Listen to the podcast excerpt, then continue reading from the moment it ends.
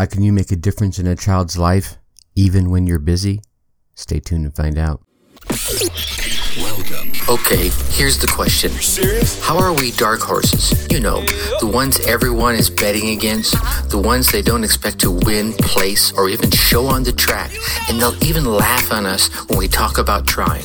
How do we show the world our greatness and triumph? Come on. Well, that's the question, and this podcast will give you the answers. This is The Dark Horse Entrepreneur. Ah, my name is Tracy Brinkman. And push it out. What is up, my dark horse friends and family? Welcome back to your daily dose of thinking of the kids learning. I'm your dark horse host, Tracy Brinkman, and you, well, that's infinitely more important, as you know. You are a driven entrepreneur or one in the making. Either way, you're here because you're ready to start, restart, kickstart, or just start leveling up some great marketing, personal, or business tips and results in order to build that beautiful business of yours into the empire it absolutely deserves to be. And that's why I'm here hitting you with yet another daily success episode coming to you straight from Dark Horse HQ as we dive deep into success with actionable advice, tips, and steps designed to help you level up your game because we already know there are no shortcuts to success except for taking those little steps towards your goal every single day. I want to do a a brief shift here today because I want to chat about the kids. I think our children, whether they're your children, my children, or someone else's child, um, are very important to our future.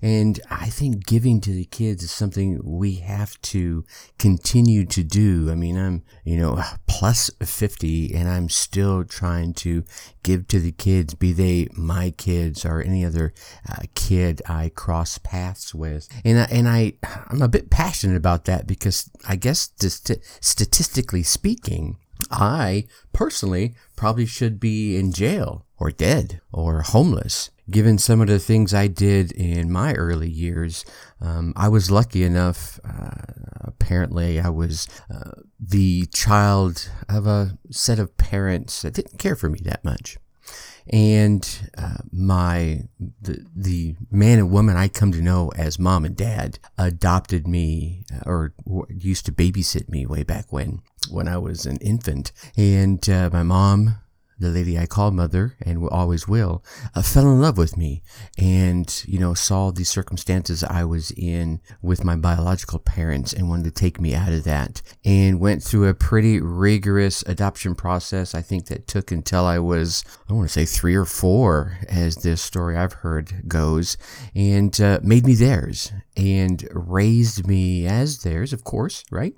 Um, but told me that they chose me, that I was loved, and that you know when I when and if I ever wanted to know about my biological parents, all I had to do was ask. So you know, there's a, a, a different spin. So many people are like, "Oh, my parents don't love me." Well, I knew my parents loved me, and I still made some stupid decisions as a youngster. You know, uh, starting to do uh, hang around the wrong folks, maybe uh, stealing a thing here or two there and to try and correct my actions, you know, go, went into the military to get back into the environment I had grown up in because my father was in the military, and which was very helpful.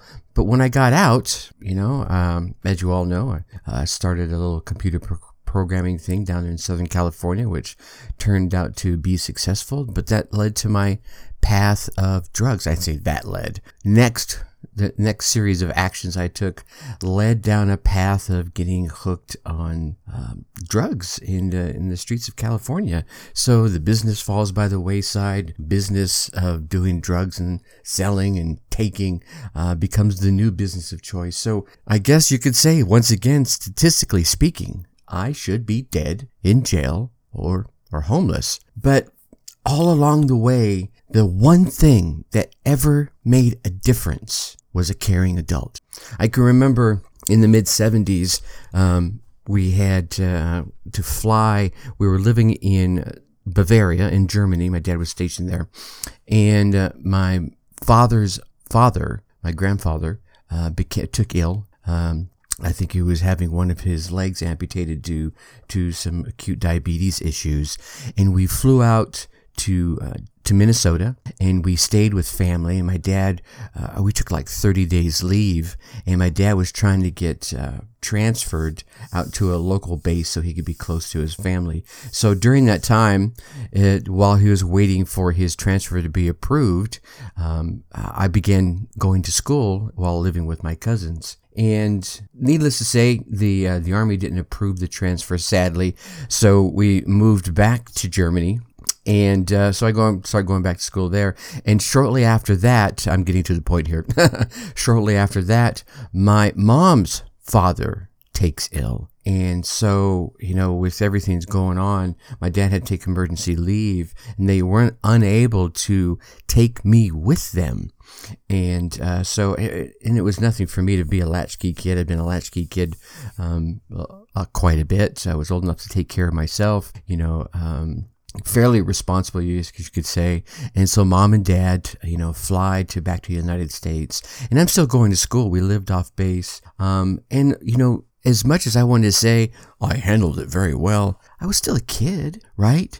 You know, I still had these things going on inside my head. I was just scared for my grandpa and mom and dad were gone and they were going to be gone for at least two weeks, which every kid dreams of, but there's always those fear factors. Um, but I have this amazing teacher, my English teacher, Mrs. Swanson. Here I am, 50 plus years old, and I can still remember her name because she had that kind of impact. She engaged with me, she paid attention she saw my fears um, and so you know just started asking questions. Hey what kind of things you like to do? What kind of this? And she learned my penchant for sci-fi and fantasy. So she should see she suggested a book by ray bradbury called the tattooed man. Probably one of the most impactful books i've read in, um, in my early years um, I won't tell you what it's all about because I'm already seven minutes in here. I haven't gotten to the points yet.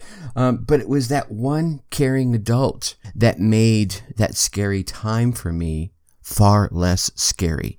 And she did that by just taking a few minutes out of her day, which she would have been doing anyway, but she, you know, came over to me and paid attention. Um, and, and that's, you know, if you have the ability, and we all do, you can make a difference even if you're busy. And there's really only you know, uh, like three things you need to do, right? The first thing is to identify, right?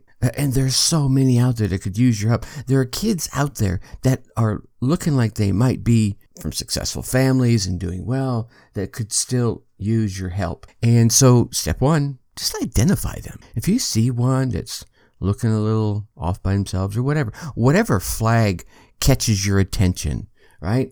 Well, then step in and find out what they're into, right? Spend time doing what matters to them because they matter to you, right?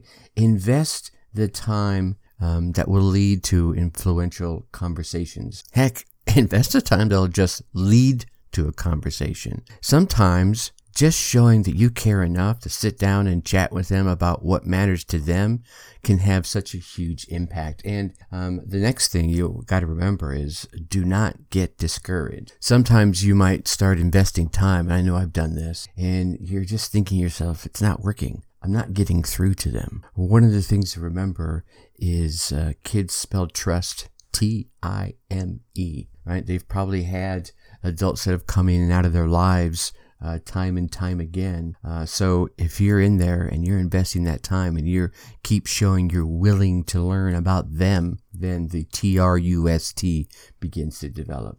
Now, mind you, I am no psychologist. I'm, I'm just, I'm telling the story from my side, being the kid, you know, and that person that took the time for me. And that's just one example with Miss Swanson.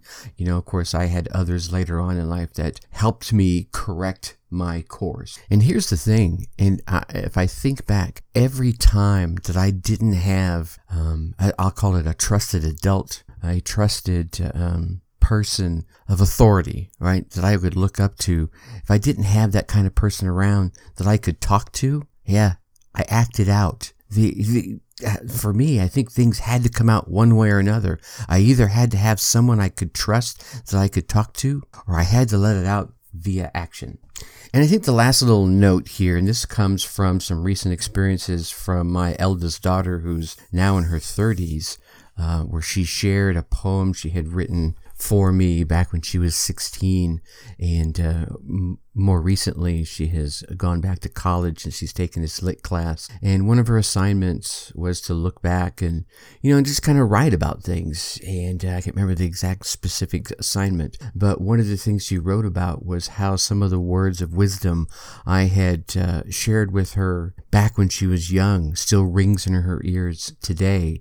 And one of those words of wisdom uh, was about you know, when you fail, it's like you hear me say here all the time, it's feedback. You know, she, she would come home with a bad grade. It wasn't about, oh, you could have done better. You know, it wasn't about browbeating, about attaining a higher level. It was about, okay, let's take a look at what answers you got right. We know we're good there. And what answers you got wrong. I, I guess at the end of the day, it was um, my way of saying, I see your potential. I want you to see your potential. You're not a problem. There's an opportunity. And we take that opportunity to learn about, oh, well, you got this one wrong. What's the right answer? You know, oh, you got this one wrong. Why do you think happened? And so forth and so on. And let me, let me tell you, it was, it was, it was pretty powerful. Um, the poem she wrote actually brought me to tears, and uh, and then uh, obviously the more recent um, assignment where she was sharing how words of wisdom I passed on to her when she was, you know, in elementary and in high school. And you're sitting there thinking, did my words ever get through? And you come to find out, you know, almost 20 years later that not only did they get through, but they're helping to guide her in a positive direction now. Okay. I feel good.